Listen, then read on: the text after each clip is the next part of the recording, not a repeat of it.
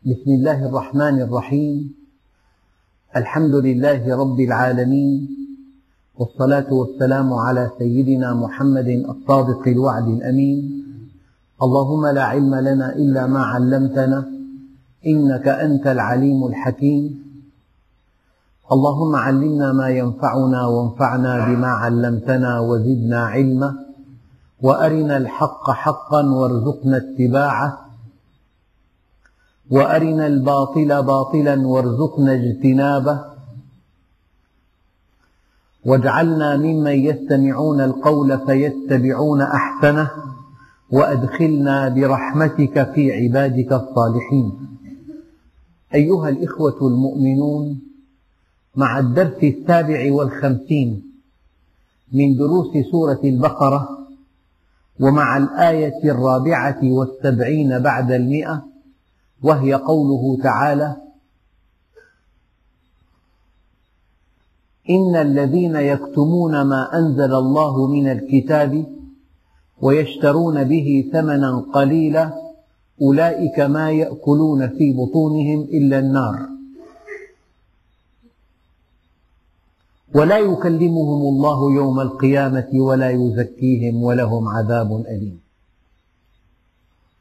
أيها الإخوة الكرام الله جل جلاله أنزل تشريعا أو منهجا على رسله ليضبط حركة الناس في الحياة. الناس كائنات أودعت فيهم الشهوات. بمقتضى هذه الشهوات يتحركون. الدافع إلى الطعام والشراب يدفع الإنسان إلى العمل. ليشتري بأجرته طعاما يأكله هو وأولاده. وهذا من أجل الحفاظ على بقاء الفرد. والدافع إلى الجنس يقتضي أن يحافظ الإنسان به على النوع. وهذا يقتضي شراء بيت وتأسيس البيت وخطبة فتاة والاقتران بها وإنجاب الأولاد. هذه هذه الدوافع الأصيلة في الإنسان. تدفع الإنسان إلى حركة حركة الناس في الحياة. انظر إلى طريق مزدحم بالمارة والسيارات كل إنسان يسعى إلى هدف أي حركة. لولا هذه الدوافع التي أودعها الله في الإنسان لما رأيت حركة في الحياة. حركة الناس في الحياة. هذه الحركة جاء منهج الله ليضبطها ليجعلها في صالح الإنسان. في صالح الإنسان في دنياه وفي أخرى أيها الإخوة الإنسان محكوم في هذه الدنيا بأحكام شرعية. كل شيء له حكم شرعي. هذا حلال مباح. هذا حرام. هذا مكروه. هذا مكروه تنزيها. هذا مكروه تحريما. هذه سنة. هذه سنة مؤكدة. هذا واجب هذا فرض. أي شيء يمكن أن تتحرك من خلاله له حكم شرعي. لماذا جاء الشرع؟ ليضبط حركة الإنسان في الحياة؟ ليأمره أن يفعل وأن لا يفعل.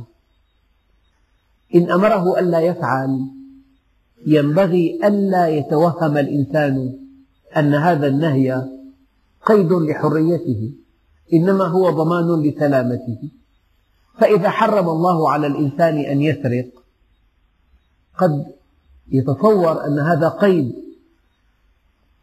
أنت محرم عليك أن تسرق ومحرم على ألف مليون أن يسرقوا منك. لصالح من؟ محرم عليك أن تفعل الفاحشة ومحرم على ألف مليون أن يفعلوا مع من يلوذ بك الفاحشة. هذا الشرع لكل المؤمنين. بالأصل لكل الناس كافة لضبط حركتهم في الحياة. حينما تتوهم أن هذا الشرع قيد لحريتك فأنت لا تعرف شيئا. إنما هو ضمان لسلامتك. وإذا منعك من شيء منع كل الناس من هذا الشيء ضمانا لمصالحك وضمانا لحريتك وضمانا لكرامتك. إذا هذا المنهج هو الذي يسعد الناس في الدنيا ويسعدهم في الآخرة. منهج الله الأمر والنهي ويسبقه معرفة الله.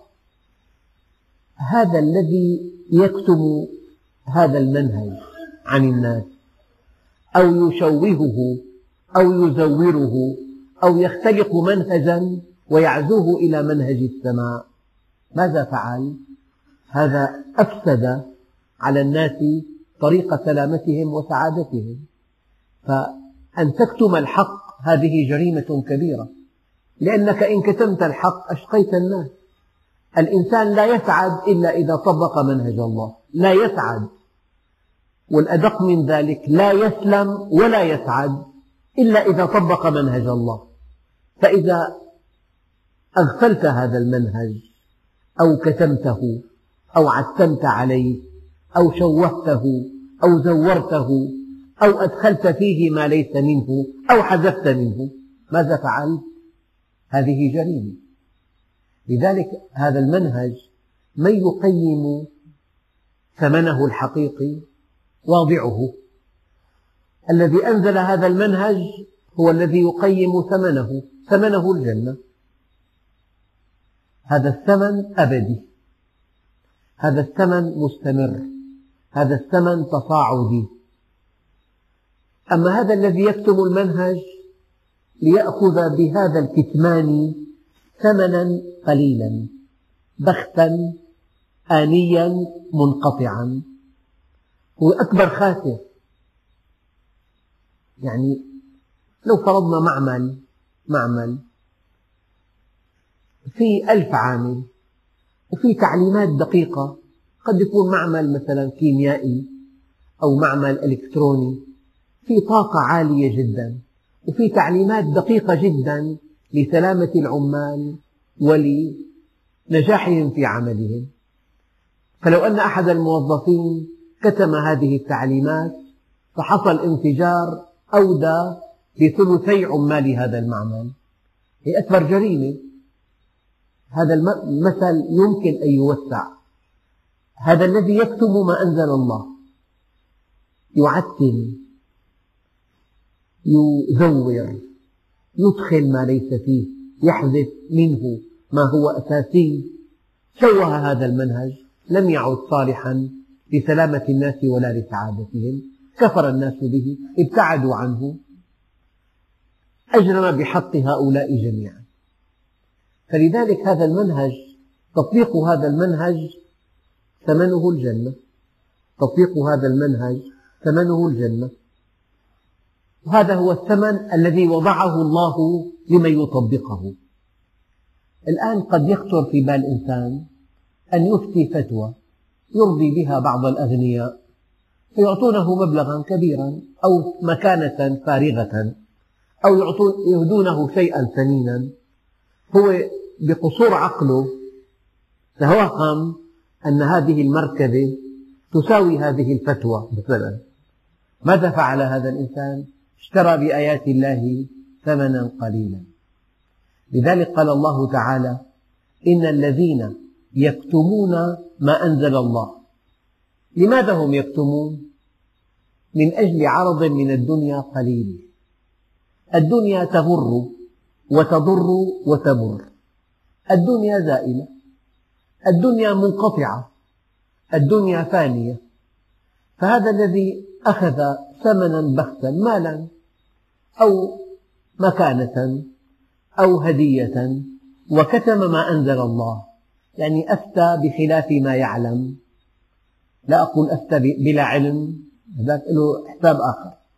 أما أفتى بخلاف ما يعلم هو يعلم الحقيقة ويعلم الحكم الشرعي ويعلم المنهج الصحيح لكنه كتم هذا المنهج مقابل ثمن بخس في الدنيا. وهذا المنهج ثمنه الجنة. ثمنه جنة عرضها السماوات والأرض خالدين فيها أبدا. ثمنه سعادة أبدية مستمرة متنامية. فهو قبض ثمنا بخسا مقابل كتمان هذا المنهج. فقال تعالى إن الذين يكتمون ما أنزل الله من الكتاب يعني اليهود كتموا صفات النبي التي في توراتهم عن عن مشركي مكة أو عن مشركي العرب. كتموا. حسدا من عند أنفسهم بغيا وحسدا. من أجل أن تبقى لهم زعامتهم ومكانتهم ورئاستهم. فكتموا هذا المنهج. وأي إنسان حفاظا على مكاسبه الدنيوية سكت عن الحق هذا تنطبق عليه هذه الآية. حفاظا على مكانته حفاظا على مكاسبه حفاظا على ميزات حصلها بجهد جهيد فكتم الحق ونطق بالباطل إرضاء لقوي تنطبق عليه هذه الآية. إن الذين يكتمون ما أنزل الله من الكتاب ويشترون بهذا الكتمان ويشترون به بهذا الكتمان ثمنا قليلا. خالق السماوات والأرض. قال هذا ثمن قليل. يعني أنت مثلا عندك قطعة ماس ألماس. أنا شاهدت قطعة في متحف في إسطنبول. قطعة ألماس ثمنها 150 مليون دولار. هي أضخم قطعة ألماس في العالم فيما كتب عنها طيب لو أن إنسان باعها بمئة ليرة. ألم ألم يبيعها بثمن بخس هكذا. والأمر أبلغ من ذلك. سعادة أبدية. باعها ببيت. باعها بمنصب باعها بسيارة باعها. إن الذين يكتمون ما أنزل الله من الكتاب ويشترون به ثمنا قليلا. أولئك ما يأكلون في بطونهم إلا النار. يعني هو الإنسان الثمن في الدرجة الأولى ليشتري به الطعام والشراب. الحاجة الأولى الأولى هي الطعام والشراب الجنس تأتي بعدها. ليشتري به طعاما. هذا الطعام الذي اشترى به الذي دفع ثمنه هذا المكسب الذي جاءه من كتمان العلم قال هذا الطعام كأنه نار يحرقه. في الحال طعام أما في المآل نار. لو إنسان غش المسلمين ببضاعة عنده معمل أغذية وغشهم في هذه الأغذية وغشهم بشكل مؤذن وحقق أرباح طائلة اشترى مثلا مزرعة ومسبح وبيت جميل. هذا الذي اشتراه في الحال مزرعة في المآل جهنم. كلام دقيق. يعني في الحال طعام أكله. إذا واحد له دخل حرام قد يشتري أطيب الطعام وقد يسكن أجمل بيت وقد يركب أجمل مركبة. بس هذا الشيء حاليا طعام وبيت ومركبة. أما مآلا نار تحرقه. أولئك ما يأكلون في بطونهم إلا النار. والله كلام مخيف. يعني قبل أن تقف موقف قبل أن توافق قبل أن ترفض قبل أن تداهن قبل أن تبتسم قبل أن تنافق قبل أن تقول كلاما لست قانعا به إطلاقا. عد للمليون. إن هذا موقف سجل عليك وأنت محسوب على المؤمنين. سجل عليك. إن الذين يكتمون ما أنزل الله من الكتاب ويشترون به ثمنا قليلا. طبعا أنزلت هذه الآية في اليهود. الذين كتبوا صفات النبي عليه الصلاة والسلام حفاظا على زعامتهم ومكانتهم ومكاسبهم أو بغيا وحسدا من النبي عليه الصلاة والسلام. ولكن هذه الآية وإن نزلت في هؤلاء الذين كتموا صفات النبي لا يمنع أن تكون عامة شاملة تشمل كل إنسان سكت عن الحق إرضاء لجهة ما. وقد حقق من هذا السكوت مكاسب كبيرة. هذه المكاسب بكل أنواعها إنما هي نار سوف تحرقه. أبدا. يعني أيام إنسان يكون كمنديل تمسح به أقدر عملية ثم يلقى في المهملات أنت لله أنت أخطر من ذلك.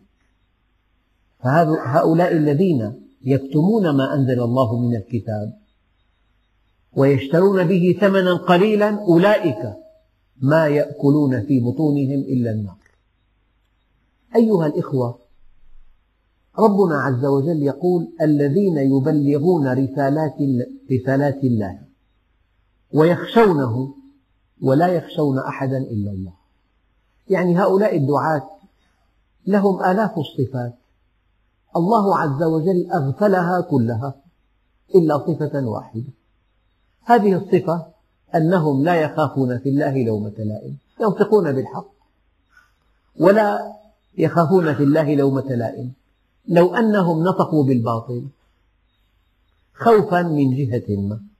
أو نطقوا أو سكتوا عن الحق خوفا من جهة ما. سقطت دعوتهم. ماذا بقي من دعوتهم؟ فيا أيها الإخوة الكرام أولئك الذين يكتمون ما أنزل الله من الكتاب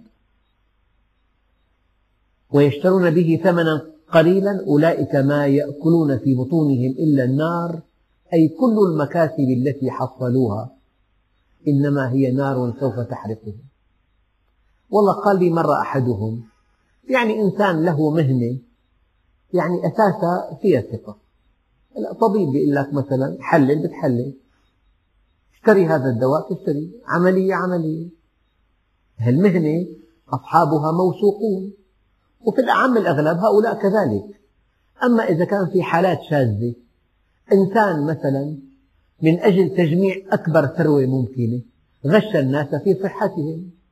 اقترح عليهم إجراء عمليات ليسوا بحاجة إليها؟ وحقق أرباح كبيرة منها. واشترى بيت فخم واشترى مزرعة فخمة. الإنسان البصير الذي أوتي فراسة يرى أن هذا البيت كأنه يشتعل بهم وأن هذه المزرعة كأنها تشتعل بهم. حينما تحصل مالا حراما على حساب صحة الناس أو على حساب سلامتهم أو على حساب أمنهم أو على حساب استقرارهم أو على حساب عواطفهم النبيلة. بأوروبا هناك من يقذف الأطفال يطلب مليون دولار. الأب يدفع بس هذا استغل العواطف المقدسة التي بين الآباء والأبناء وابتز بها أموال الناس. فكل إنسان يبتز أموال الناس وعلى حساب قيمه ومبادئه هذا يأكل النار. أولئك ما يأكلون في بطونهم إلا النار ولا يكلمهم الله. طبعا العلماء قالوا لا يكلمهم كلاما مؤنسا الله عز وجل يلعنهم. رب العالمين قد يرسل الملائكة لتلقي السلام على المؤمنين. تحيتهم يوم يلقونه سلام. رب العالمين آنس سيدنا موسى. يعني إنسان جالس ببيت جاء طفل ابن صاحب البيت ومعه لعبة.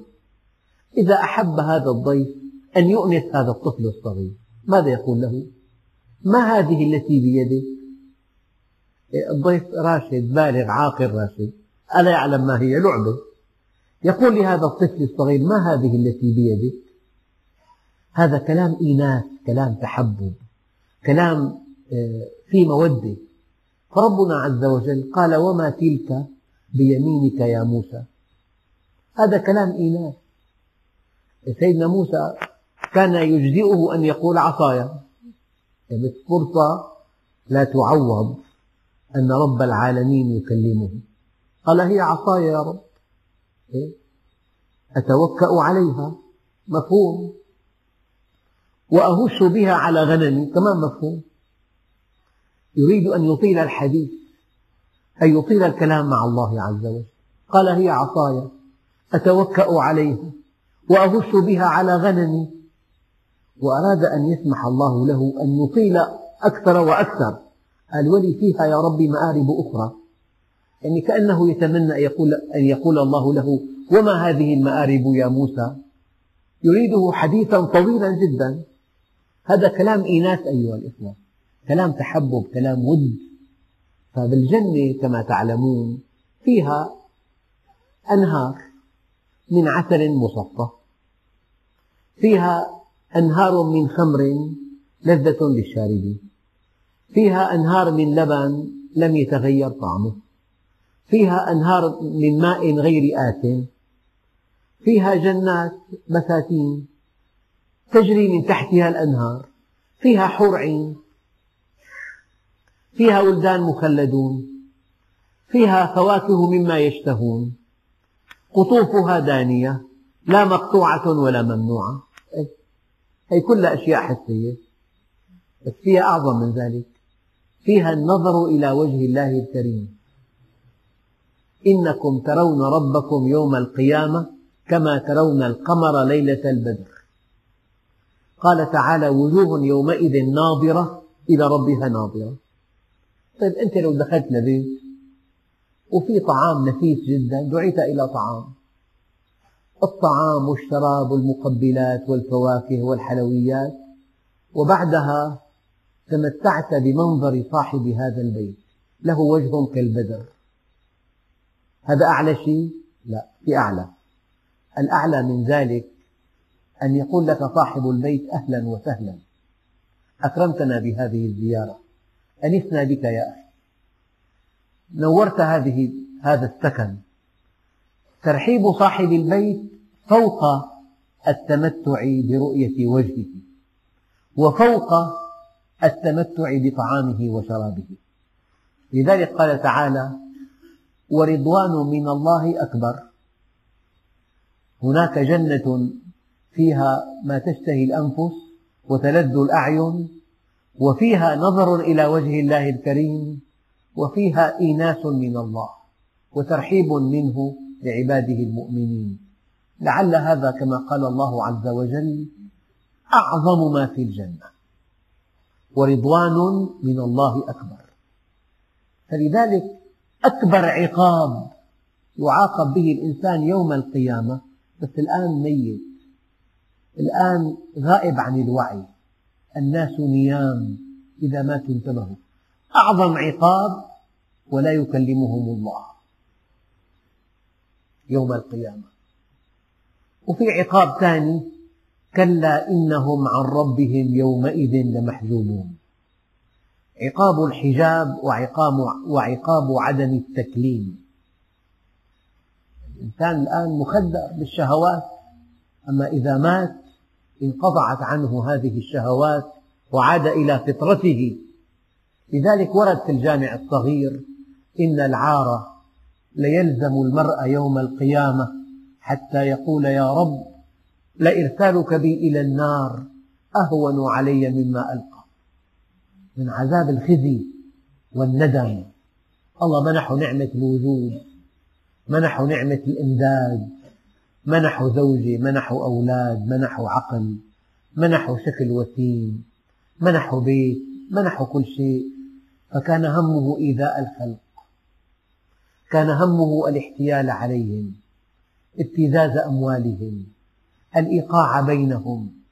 كان همه أن يبني مجده على أنقاضهم. أن يبني غناه على فقرهم أن يبني أمنه على خوفهم أن يبني حياته على موتهم.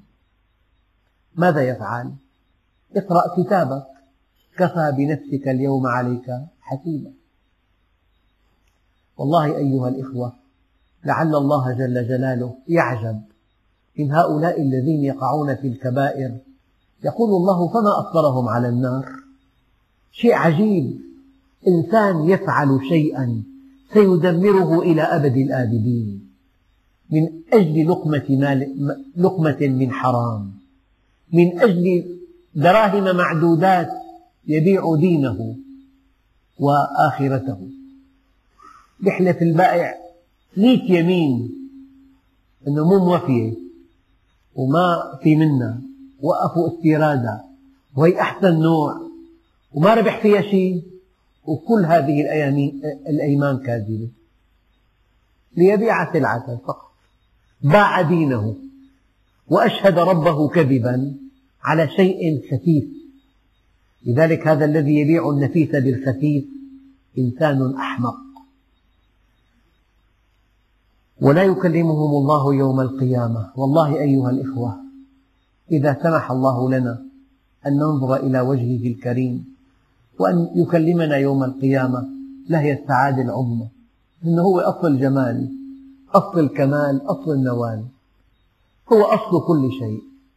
ابن آدم اطلبني تجدني فإذا وجدتني وجدت كل شيء. وإن فتك فاتك كل شيء. وأنا أحب إليك من كل شيء. اللي عنده إحساس إذا كان ابن لضرب المثل حكمة. ابن مربى تربية عالية وله أب حنون عطوف وقور كريم حليم. هذا الابن المربى تربية عالية إذا أعرض عنه أباه أبوه يكاد يحترق. إعراض فقط ما ضربه. إعراض ما نظر إليه ولا يكلمهم الله يوم القيامة. ولا يزكيهم. الإنسان حينما يؤمن وحينما يستقيم على أمر الله وحينما يتصل بالله يزكيه الله. مستحيل أن ترى مؤمنا حاقدا. مؤمن جبان مؤمن بخيل مؤمن حقود. مستحيل. مؤمن مخادع مؤمن ذو وجهين. هذا ليس مؤمنا. فالله يزكي المؤمن يزكيه في الصلاة. إن مكارم الأخلاق مخزونة عند الله تعالى. فإذا أحب الله عبدا منحه خلقا حسنا ما هذا الأدب يا رسول الله؟ قال أدبني ربي فأحسن تأديبي. لا بيقولوا الألماس يمكن أغلى شيء في الأرض. يعني بال بالقراريط القراريط ثمن آلاف مؤلفة. أساسه فحم فحم فقط. جاءوا ضغط شديد وحرارة شديدة. فالمؤمن أيام يضغط ضغوط ضغوط.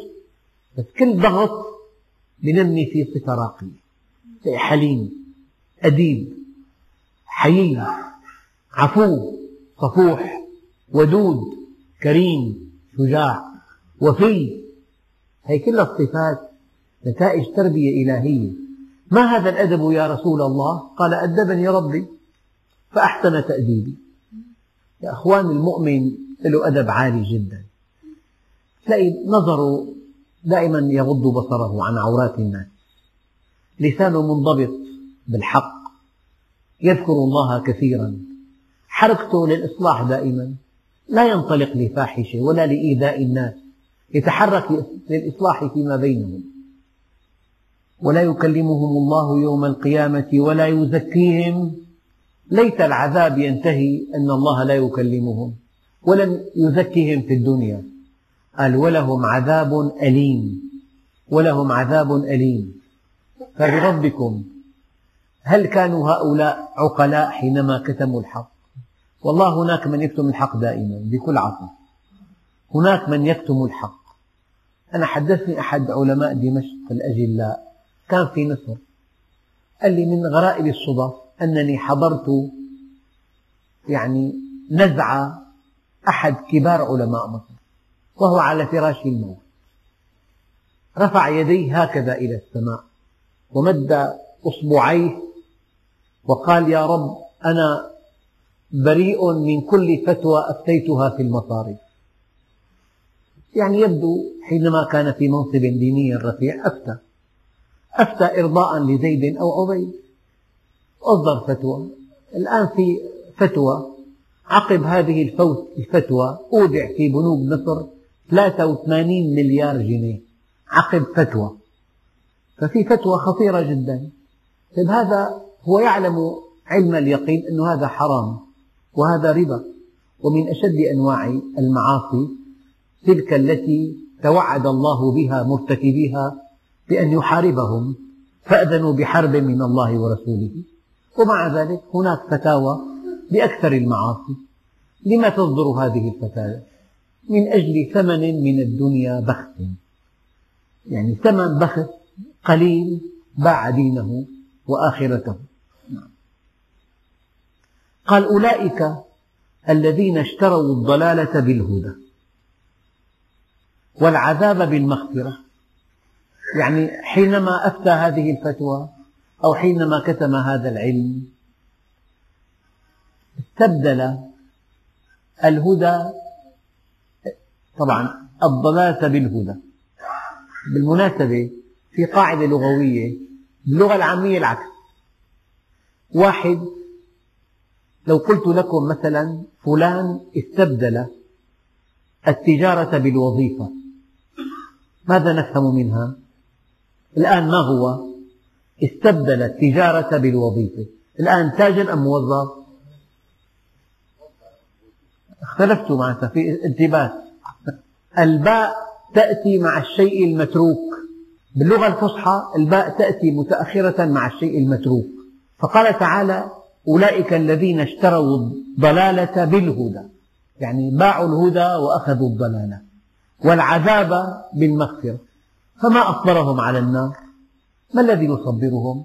يقول الله عز وجل ذلك بأن الله نزل الكتاب بالحق يعني الحجة قائمة. لما إنسان تنصحه مرة اثنتين ثلاثة بتبين له تعطيه الدليل بيركب رأسه بيتحامق وبيدفع الثمن باهظ ما في يحكي ولا كلمة ولا حرف. أما إذا ما نصحته يضع اللوم عليك. ذلك الله عز وجل بين كل شيء لأنه يقول إن علينا للهدى الهدى على الله. وحيثما جاءت على مع لفظ الجلالة معنى ذلك أن الله ألزم بها نفسه. أولئك على هدى من ربهم. إن علينا للهدى. نعم. ذلك بأن الله نزل الكتاب بالحق. وإن الذين اختلفوا في الكتاب لفي شقاق بعيد. الدنيا الإنسان أو الأب حينما ينصح ابنه مرات ومرات ويوضح ويبين ويفصل ويأتي بالأدلة والشواهد ومع ذلك يركب ابنه رأسه ويمشي في طريق غير صحيح. حينما يدفع الثمن باهظا يسجن أو يعاقب أو يبقى في مؤخرة الصف ويلتقي بأبيه لا يستطيع أن ينبت ببنت شفة ولا كلمة أبدا. لو أن شريكين أصر أحدهما على عمل غير شرعي الثاني رفض وفك الشركة الأول سجن ذهب إليه ليزوره لا يستطيع أن ينظر إليه. ما الذي يسكت هؤلاء؟ هذا العذاب الذي لا يحتمله أحد. فما أصبرهم على النار؟ ما الذي يسكتهم؟ ذلك بأن الله نزل الكتاب بالحق. كتاب في كل شيء. وما كنا معذبين حتى نبعث رسولا. ولقد وصلنا لهم القول. القول وصله الله إليهم والآن ما في حجة أبدا. يعني أي مكان بالعالم في أقاصي الدنيا علماء المسلمين جميعا تأتي محاضراتهم إلى أقاصي الدنيا. أبدا. هذا التواصل الإعلامي شيء مخيف. أي دعوة في الأرض يمكن أن تنتشر في القارات الخمس؟ أبدا. قول يصل. وسائل منوعة جدا. ولعل من حكمة أن النبي عليه الصلاة والسلام هو خاتم الأنبياء. ذلك أن الله علم أن سيكون هناك هذا التواصل فيما مضى كان لكل قوم هاد. أما الآن بعثة النبي لكل الأمم قاطبة إلى نهاية العالم. فالحق واضح. وقد قال عليه الصلاة والسلام تركتكم على بيضاء نقية. ليلها كنهارها لا يزيغ عنها إلا ضال. بل إن النبي عليه الصلاة والسلام ما من شيء ولو كان صغيرا يقربنا إلى الله إلا أمرنا به. وما من شيء يبعدنا عنه إلا نهانا عنه. أبدا. من أراد الهدى فالهدى بين يديه. إن علينا للهدى. أولئك الذين اشتروا الضلالة بالهدى والعذاب بالمغفرة فما أصبرهم على النار. الذي يجعلهم يصبرون ويسكتون ذلك بأن الله نزل الكتاب بالحق. وإن الذين اختلفوا في الكتاب لفي شقاق بعيد. يعني الله عز وجل يعلمنا بخلقه هذا الكون ويعلمنا بأفعاله كل أمة طغت وبغت. يعني في أمم قوية جدا بل هي أقوى أمة في العالم. ما في رأي فوق رأيها ولا إرادة تقهرها لكن الله فوق الجميع. مليون إنسان أخرج من بيته خوفا من إعصار لم ير له من أربعين عاما مثيل هذا الإعصار سرعته 280 كيلومتر. لا يبقي ولا يذر. لا يدع بيتا ولا بناء ولا معملا ولا مركبة إلا حطمها الله عنده أدوية كثيرة. الزلازل يعني الزلزال بأربعين ثانية لم يبق شيئا. خمسين ألف تحت الأنقاض مدفونين. كل شيء من أجل أن يعاد يحتاجون إلى آخر خبر إلى ميزانية كاملة. يعني ما تنفقه هذه البلاد آه، التي أصابها الزلزال في عام هذا المبلغ يمكن أن يغطي إعادة إعمار هذه المنطقة التي تهدمت إن بطش ربك لشديد.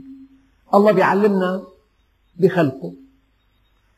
قل انظروا ماذا في السماوات والأرض.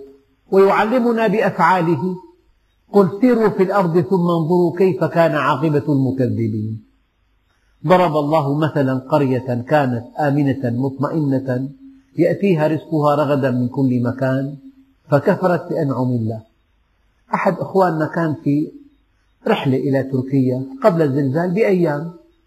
قال لي بلاد جميلة خضراء فنادق محلات تجارية محطات وقود. يعني وسائل رفاه وسائل تسلية سواحل للسباحة فنادق من ذوات النجوم الخمس جمال ساحر. قال لي العين لا تصدق أن هذا الجمال أصبح أنقاضا في أربعين ثانية. هكذا فعل الله عز وجل. الله في عنده زلازل في عنده أعاصير في عنده فيضانات في عنده مثل ما عندنا جفاف. ما في ماء. يعني عنده أدوية كثيرة. الله بيعلمنا بخلقه وبيعلمنا بأفعاله وبيعلمنا بكلامه وبيربينا تربية نفسية. يام بينقبض الإنسان يام بينشرح بيأخذ موقف جيد الله بيلقي بقلبه الانشراح والسرور والسعادة. أيام بيغلط بيلقي بقلبه الضيق والانقباض والخوف والقلق. بيربيك بأفعاله وبيربينا بأقواله وبيربينا بخلقه بيربينا بالتربية النفسية التي يفعلها في قلوبنا يا الله عز وجل ذلك بأن الله نزل الكتاب بالحق. لاحظ الإنسان إذا أخطأ مع الله الله حليم بيرخي له الحبل أول مرة مو عرفان ثاني مرة ندمان. إذا استمر يأتي البطش الإلهي.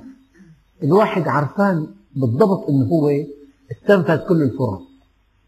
يعني في تربية لكل إنسان لكل واحد. والبطل الذي يفهم على الله عز وجل. كل شيء بحساب.